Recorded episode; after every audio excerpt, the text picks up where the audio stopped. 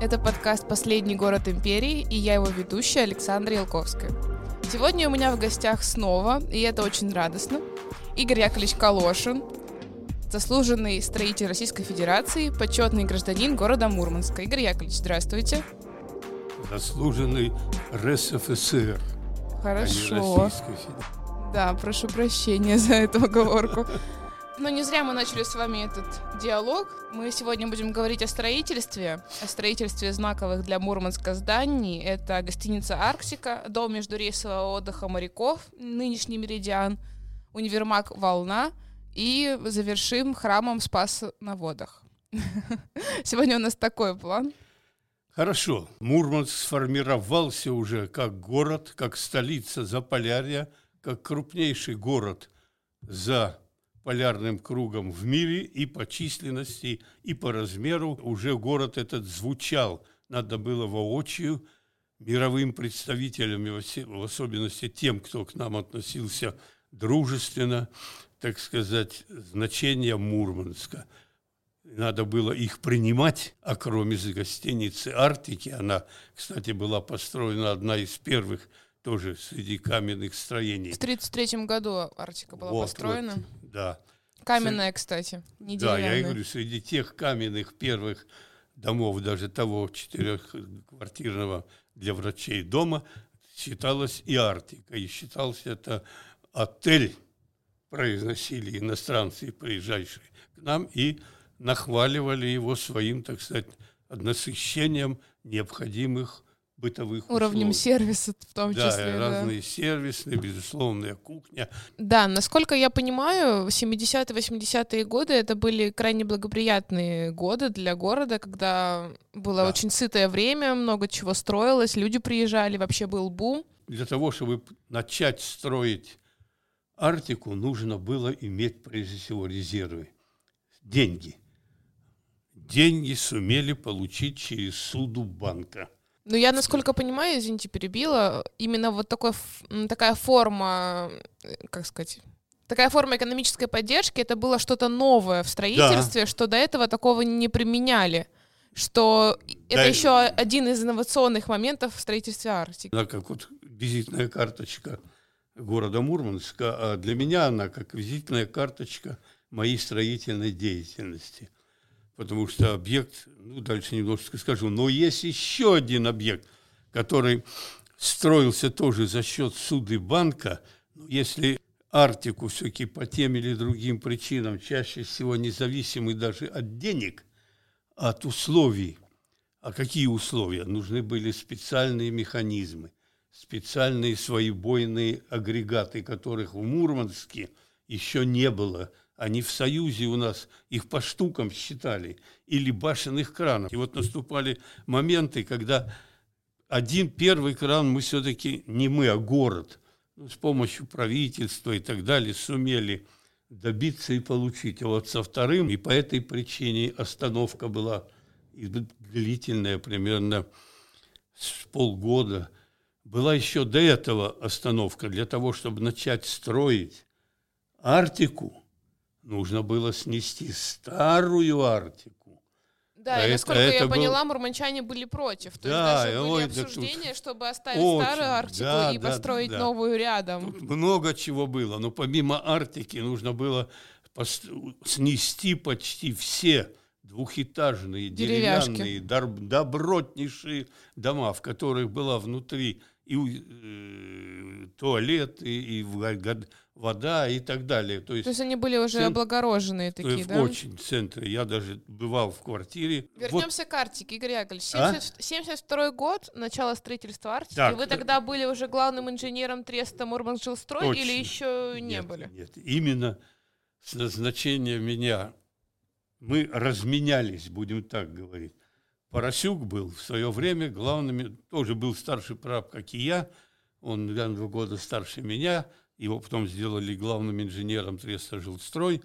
И вот управляющий Треста Промстрой, посмотрев на то, как и что, решил более рационально использовать имеющиеся у него кадры. Вот он нас обоих вызвал и сказал, поезжайте, объезжайте все объекты. Федор Матвеевич, передай ему все, как будто сам себе передаешь объекты.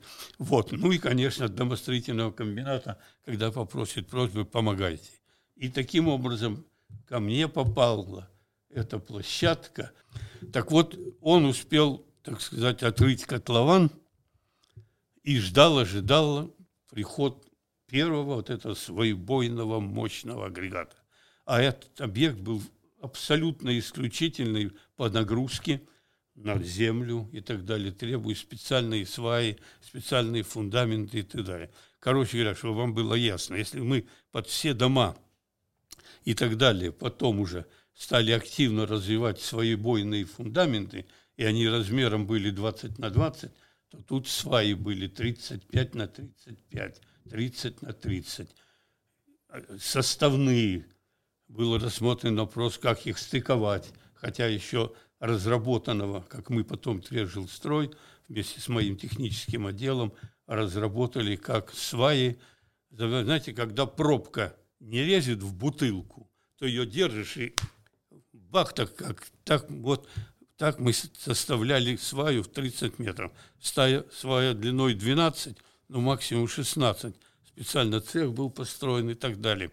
И на ней были ребра, так заложен опалубка, что она была с ребрами такими примерно с палец. Они, и вот когда стакан, а на свае, которая соединялась, был стакан из стальной трубы, 219 труба с заточенными концами. И вот представляли, все представляли, надо было очень четко с помощью особой рабы установить, а потом этим молотом мгновенно трахнуть – этот срезает все эти выступы, нарезы, и намертво цепляется за ту сваю, которая уже забита и торчит только на полметра из земли.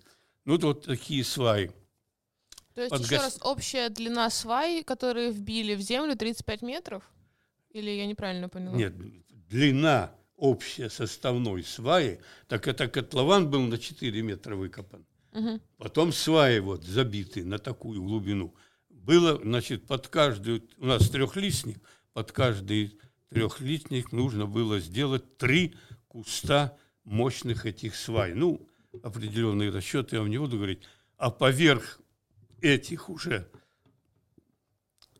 забитых свай сделать кубы, мы их называли. То есть поставить опалубку – и все их соединить в единую, как говорится, железобетонную мощную коробку. Потом на всем этом деле сделать сплошную железобетонную плиту. Точно так, на такой же плите, плавающей, как мы называем, стоит гостиница «Меридиан». Тоже строил я, и поэтому почерк один и тот же. Ну, а дальше что? Мастерок, лопата, арматура, сварка. И процесс такой, что ничего особенно героического нет, кроме того, что видишь, как растет твое детище не по дням, а по часам. Вот это вот а в это время, когда эти дела уже отработали, уже получили ответ, что вот и второй башенный кран получите буквально через два месяца, как только вылезете на первый этаж на этом, на том самом хвосте, который выходит на проспект Сталина на пять углов. Вот его. С этой стороны у нас стоял башенный кран, а в этом промежутке не было. Получите башенный кран, так что давайте. А сейчас надо думать, как будем украшать. Ну, безусловно, все, все главное принадлежало архитекторам. Архитектор Архитек... главный был Чернов? Чер... Ну, большое вам спасибо, что вы помните и знаете. Потому что в Мурманске сейчас на тысячу человек – и то, наверное, одного человека не найдется, кто знает главного архитектора. Архитекторы предлагали большими плитками, ну, примерно как вот в санузлах бывает, или вот стены облицовывают, то есть не, не больше, чем 20 на 20. А мы на одном из совещаний, так, значит, у меня технолог был очень хороший, вот он меня вообще сначала убедил, давайте выступим и скажем – что мы создадим специальный цех, построили именно цех для этого, что форму на дно будем закладывать особую бумагу. Я даже забыл, как она называется. А потом такую же, лист бумаги, ну, который усеяны мелкими плитками. Примерно как мозаика, 2, что ли? 2 сантиметра на 2, да, разных цветов и так далее, но не ярких таких, а очень увязанных, так что фасад выглядел как единое и очень главное. А самый главный вопрос был у архитекторов, как избавиться от водяных влажных условий для Арктики, чтобы она не размывалась и так далее. Вот когда мы все это сделали, цех построили, и первую панель, я помню, сделали, вытащили из камеры, погрузили, привезли, а к этому времени уже город, городские власти, все уже знали, что сегодня повесит образец, будет показан сегодня, какая она будет. И вот тоже такой интересный случай. Привезли торжественно все, ну, как власти сумеют делать. И мы вроде ни при чем тут, строители, значит, подняли, и где-то в районе, вот где сейчас кончается, ну, будем говорить, цокольная часть, где магазины, где там и прочее, прочее, не столбы. Примерно на уровне третьего этажа повесили, закрепили. И вот толпа всех знатоков, так сказать, собралась, смотрят и молчат. А так, откровенно говоря, когда близко смотришь, да еще у кого зрение слишком хорошее, то отдельные выщелки, ну, где-то уголочек чуть сбился, где-то, значит, цвет, может быть, не... Ну, то есть нельзя сказать, что шикарно, сто процентов и так далее. Ну, а рассматривает почти вплотную. Мне до того было обидно за всех за них, когда все наговорились, тогда, теперь я говорю, послушайте меня. Вы обратите внимание, на какой высоте, да, а это еще когда на машине только подняли, определяли эти дефекты, а когда повесили, уже несло. А то, что будет висеть у нас там, под самым, там, кстати, тучами, или даже у, у земли, оно все превратится в одну сплошную массу картин. И настолько всех убедил, что после этого в газетах и так далее нигде не было ну, нареканий, что все-таки строители молодцы, сумели сделать хорошо, красиво и так далее. Ну, я почти заканчиваю Арктику. Почему? Мое любимое место в Арктике было это седьмое небо. Никогда там не были? Нет, только в новом уже. Но это явно не такое. А, у, а в старом не, а в, нов, в новом я не был. Шикарное было помещение. Нужно было приступать к отделочным работам. И я пошел значит, к управляющему, а у нас был очень хороший, тоже стар, он уже в то время был начальник управления, Хоботилов Валентин Федорович, известный строитель, одну школу со мной кончал только на два класса ниже, отставал от меня. Вот. Но он всю свою жизнь проработал на отделке. Отделочные работы прекрасно знал. Отделочные работы в Арктике. Вернемся. Отделочные работы я поздравил Валентина, мы с ним распили бутылку шампанского и бутылку коньяка у меня в прорабской, и он стал управляющим Треста отдел строй, и название дали, и он стал делать отделку гостиницы, ну и всех остальных домов. Дома тоже он отделал, только гостиницу еще приплюсали приплюсовали ему. Строили вот гостиницу «Беридян», если помните, а она обстроена была вокруг соединенными между собой помещениями. Каждое помещение имело женская бригада, мужская бригада, там механики и так далее, прорабы, мастера. Все имели шкафчики, все приходили, раздевались и, уходя домой, переодевались. И иногда, я, как говорится, вечера устраивали девчонки – я вас не узнаю, вы на каком участке работаете, но не в платье все, и да, а то, а то в ватных штанах, ватной телогрейке, все это чистое, комбинезончик, но все равно другая форма. А было время, когда считалось, что чем ты грязнее лезешь в автобус или в троллейбус, тем ты почетный представитель рабочего Заметный. класса. Да. А то, что ты пачкаешь и мешаешь, от тебя люди сторонятся. Это только гордились. Игорь Яковлевич, вернемся к Арктике, а то мы сейчас опять уплывем куда-то далеко. Ее все-таки строили и обустраивали, в том числе отделочные работы, почти 13 лет. Почему так долго? Откуда вы узнали про эти 13 лет досужие? Элементарная арифметика мне доступна. Да. Не, ну журналисты, они до всего докопаются, если захотят. Значит, я уже говорил причины остановки раз, причина. Причина задержка, ну, начнем сначала. Сначала была серьезная задержка, связанная уже, как говорится, ударили колокол, стройка началась, ну, так называемая, идет форма первоначальная, снос строений или освобождение площадки. Строителям должны были обязаны всегда на любое строительство передать чистую, без каких-то там до этого строений, куда хотите их увозите. Ну, плюс ждите. расселить людей, наверное, нужно Это было. первая была задержка, потому что дома были жилые, угу. двухэтажные. Была очень большая неприятность от правительства у Сотникова, который на, сам, на свой страх и риск дал команду сносить эти дома и вслед со сносом сразу строить не Арктику, а э, кафе. Кафе, как называется? Напротив стадиона, где торты пекут. И Юность? А? Юность, что ли? Юность, да, правильно, юность. Вот эти сразу дома, и только это, как говорится, хотели его снимать в Москве, как так, жилые дома с ним.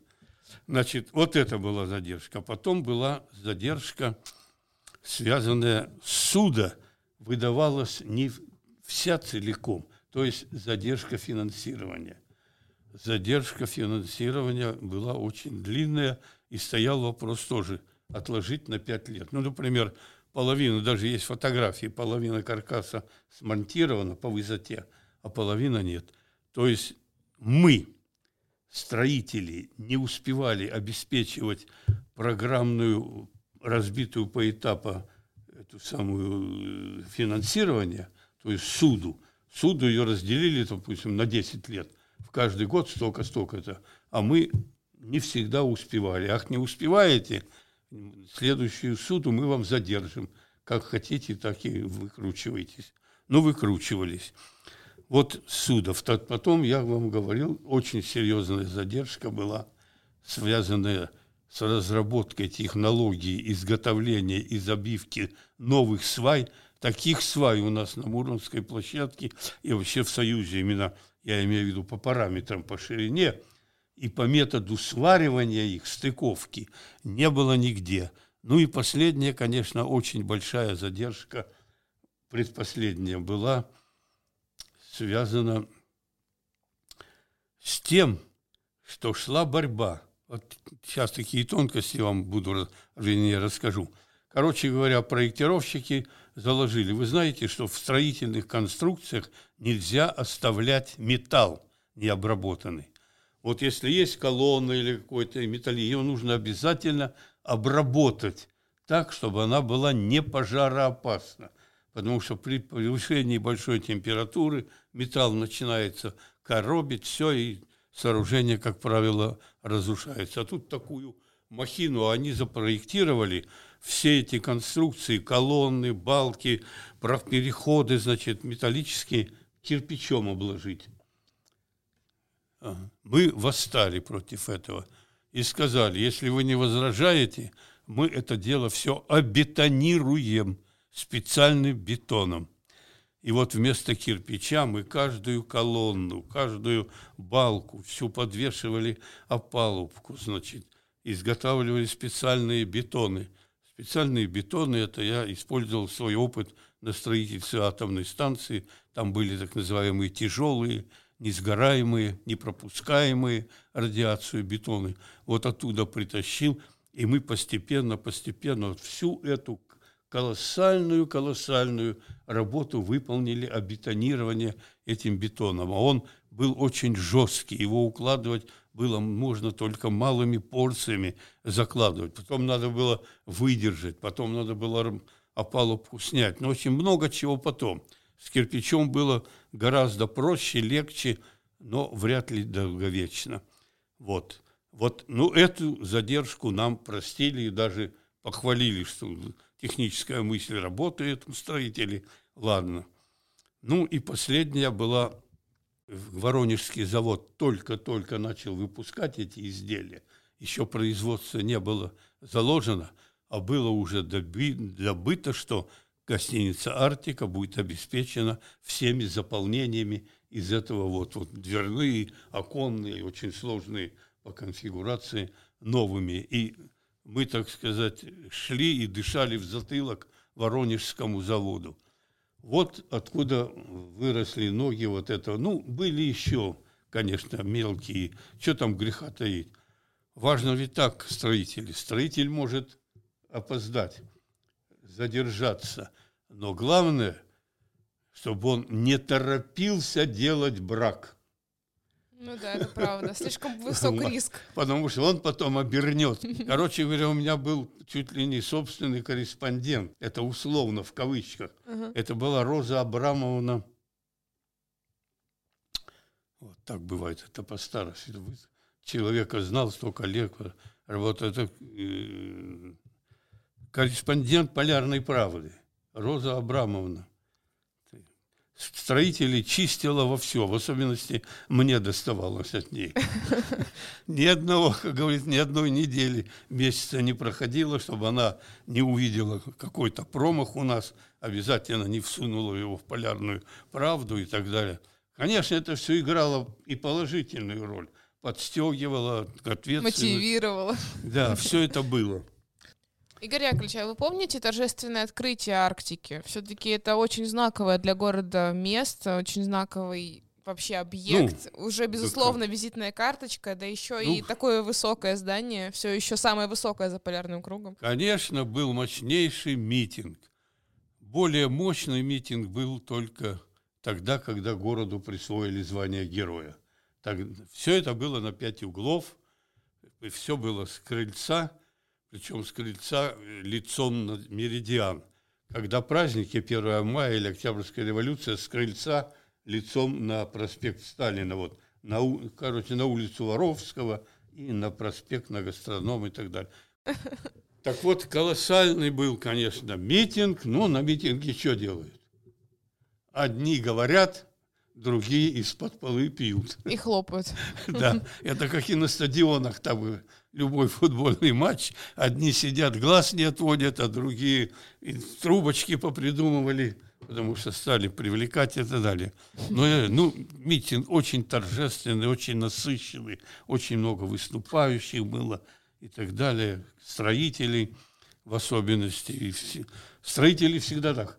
Когда строишь, тебя ругают когда сдашь, отчитаешься, сдашь хорошо, тебя хвалят и награждают. Потом снова ругают, строят, ты выговора там и прочее, и чего только не придумывают. Потом, когда все прошло, или вот депутатов выбирать, все снимают, награждают. Все заново.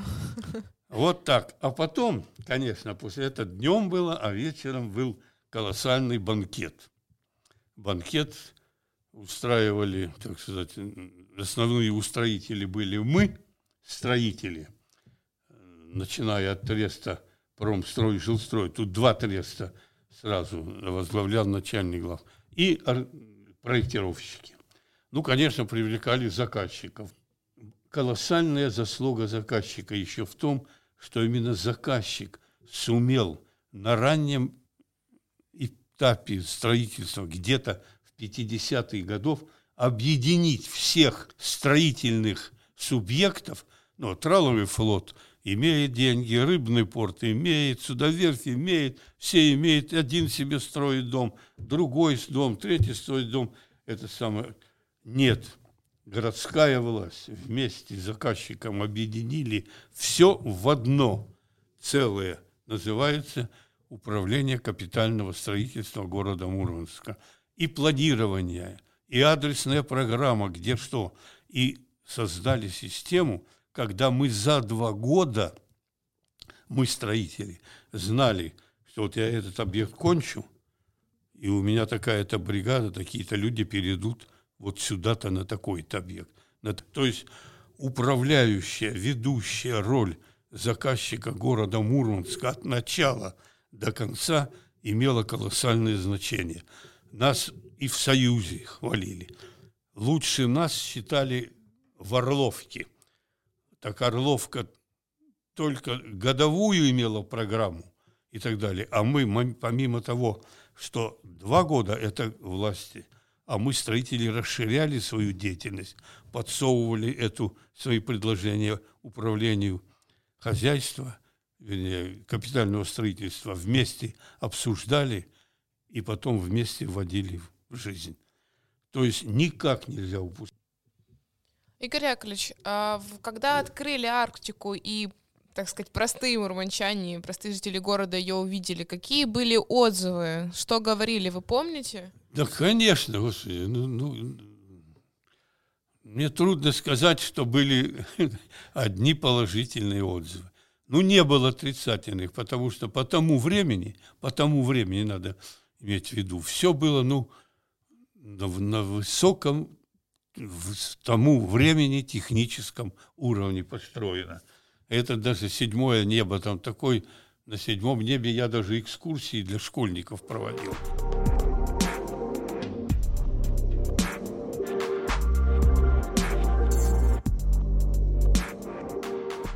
Игорь Яковлевич, следующий пункт нашего плана – это универмаг «Волна». Строили ее, насколько я поняла, года три, гораздо быстрее, чем Арктика, но все у нас на одном пятачке, так что мы да. будем говорить сегодня больше о площади пять углов. Универмаг. Вот расскажите про универмаг. Насколько он вообще был значимым тогда для города, и почему его удалось так быстро построить, учитывая, что технологии все равно очень, были новые? Очень значимый объект, очень нужный объект и так далее. И построен, кстати, точно, даже, по-моему, на неделю или на две досрочно. Значит, находился под моим ведением от начала до конца – даже отделочные работы. Я, так как в это время и гостиница, ведь у меня было одновременно и гостиница, и волна. И меридиан еще вдобавок. А меридиан только начинался. Угу. Вот. И потом из меридиан. Значит, очень он значимый для специалистов. Чем? В это время рождалась новая эпоха строительства – если у нас была дерево, деревянная эпоха, кирпичная эпоха, домостроительная эпоха, вот, то наступила эпоха железобетонного в широком смысле слова. Смысл его заключается так, что сначала строится металлический каркас по особым техническим условиям, особенное проектирование и так далее. Все по-новому. То раньше починило, строится весь металлический каркас, а потом на этот металлический каркас вешиваются, навешиваются и так далее все необходимые ограждающие конструкции. Они так называются. Ограждающие конструкции – это прежде всего наружные все стены, кровля, крыша, в том числе лестницы, переплеты и так далее, и так далее. Все это унифицировано. То есть вот точно такой же объект можно, имея проект, подкорректировать только фундаментную часть, в зависимости от того, плоскость и так далее, и применять этот проект, это как все равно вот, э, когда шьют какие-то костюмы под, ну, под, ну, под ним лекалом, угу. так, так и мы. Вот. Но это очень скрупулезная работа проектировщиков и так далее. Там все должно быть вымерено до миллиметров – буквально, если в обычном строительстве, ну, самый такой греховный, э, греховное отступление – это 2 сантиметра. То есть вот кирпичная стена, кирпич от кирпича и так далее. Там все наоборот в миллиметрах. И это называется новая серия домов. Новая серия, она разработана и для жилья, и для соцкульбыта, и для, ну, соцкульбыт, значит, все остальное, больницы, магазины и так далее. Вот эти знаменита волна. Но при этом, смотрите, Игорь Яковлевич, все-таки возвращаясь к основной теме нашего разговора, у нас получается, что на этом пятачке пять углов строились одновременно три инновационных объекта. Вот Арктика, Волна, универмаг и дом междурейсового отдыха моряков. Мои. Да, и все, во-первых, ваши, и, и несмотря на дефицит и кадров, и констру... как сказать, металлоконструкций. Построенные, живут. Все построено примерно в одно время. Как так получилось? Нет, не совсем в одно время. Ну как, 80-е, 70-е, 80-е. А, ну ничего себе. 70 Ну как, с точки зрения истории, это примерно 15-20 лет. Значит, э, я считаю, что более, более-менее благополучно, так, по срокам, без срывов и так далее, действительно строилась волна и меридиан. Игорь Яковлевич, касаемо строитель... строительства Меридиана, я правильно понимаю, что задумка архитекторов была в том, чтобы сохранить ансамбль именно части проспекта Ленина, то есть Волна и Арктика более-менее перекликаются между собой, а вот новый дом между рейсовым отдыхом моряков, он как бы со старыми сталинками перекликается.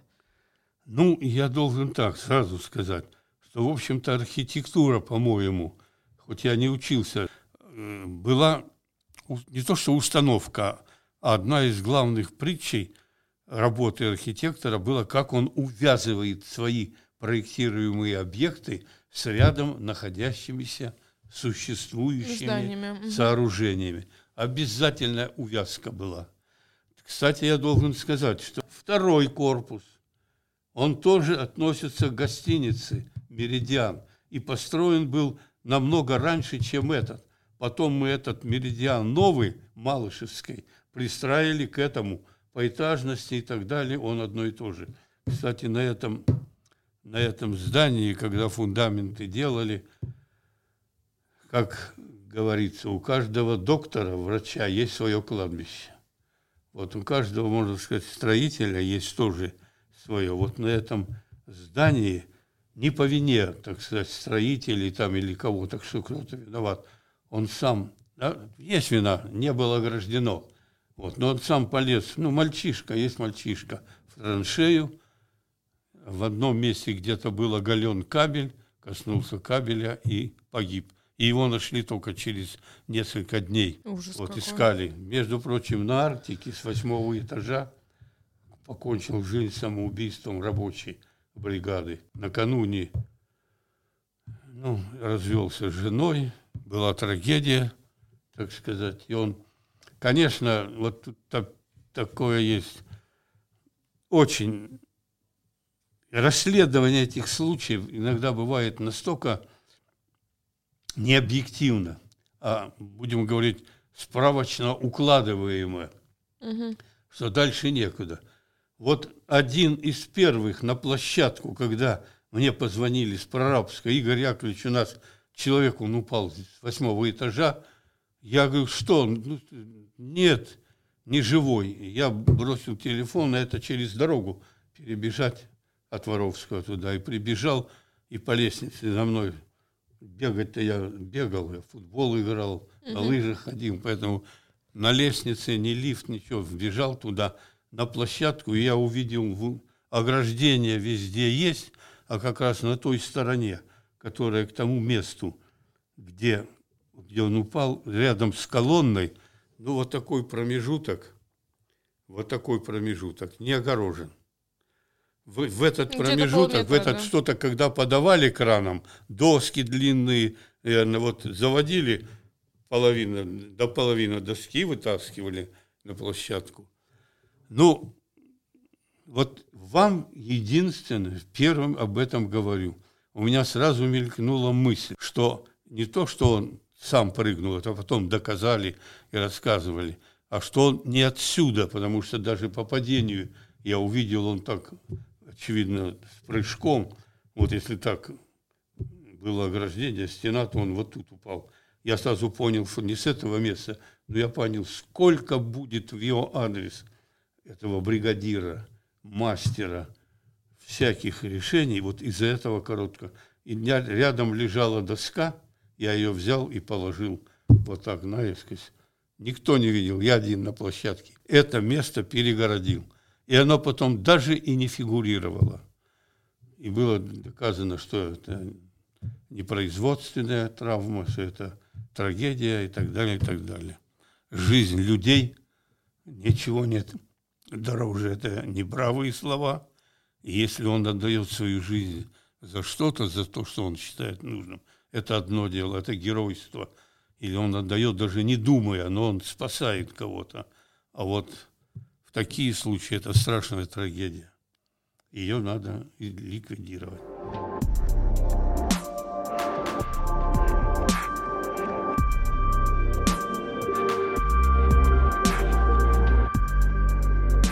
Игорь Яковлевич, завершающий аккорд нашей с вами сегодняшней встречи — это Блиц. Опрос, личные вопросы к вам, короткие вопросы и как можно более короткий ответ. Вопрос такой, вы уже на него отвечали, но на всякий случай напомним. Сколько лет в сумме вы прожили в Мурманске? С 1935 года по нынешний день, если только не считать учебу в институте, и потом три года, значит, нарабатывая стаж старшего этого на строительстве Гатчинской опытно-испытательной атомной станции, на которой Келдыш потом работал, и его вся команда в Орловой роще. Прекрасное место, рекомендую побывать там, если не были. Следующий вопрос. Опишите Мурманск тремя словами. Ну, я бы так сказал. Город добрых людей и добрых дел. О, хорошее описание. Следующий вопрос. Ваше самое любимое место в Мурманске это какое? Конечно, пять углов. Игорь Яковлевич, мурманчане они какие? Вот добрые вы упомянули, а еще какие? Это порода людей из авантюристов. Вы понимаете, ведь слово авантюрист это не обязательно отрицательное.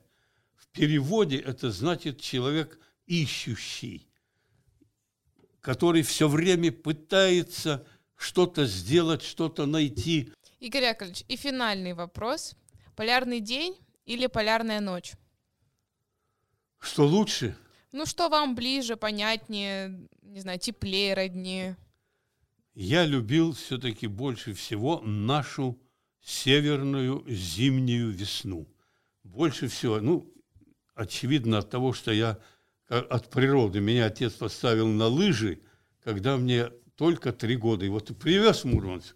И на следующий день пошли в магазин, купили еще те допотопные лыжи, те доподобные палки, крепления и так далее. Двор был занесен. Двор же огромный дом. Вон какой. Там лыжня, горки были. Все, катайся, езди. Я любил в особенности март. Солнечный, не с большим морозом. Сухой снег – то есть получается, что выход из полярной ночи вам ближе. Игорь Яковлевич, спасибо большое за этот разговор. Нам было очень интересно. Надеюсь, что слушателям нашим тоже будет так же интересно. Это был подкаст «Последний город империи». Слушайте нас. Увидимся.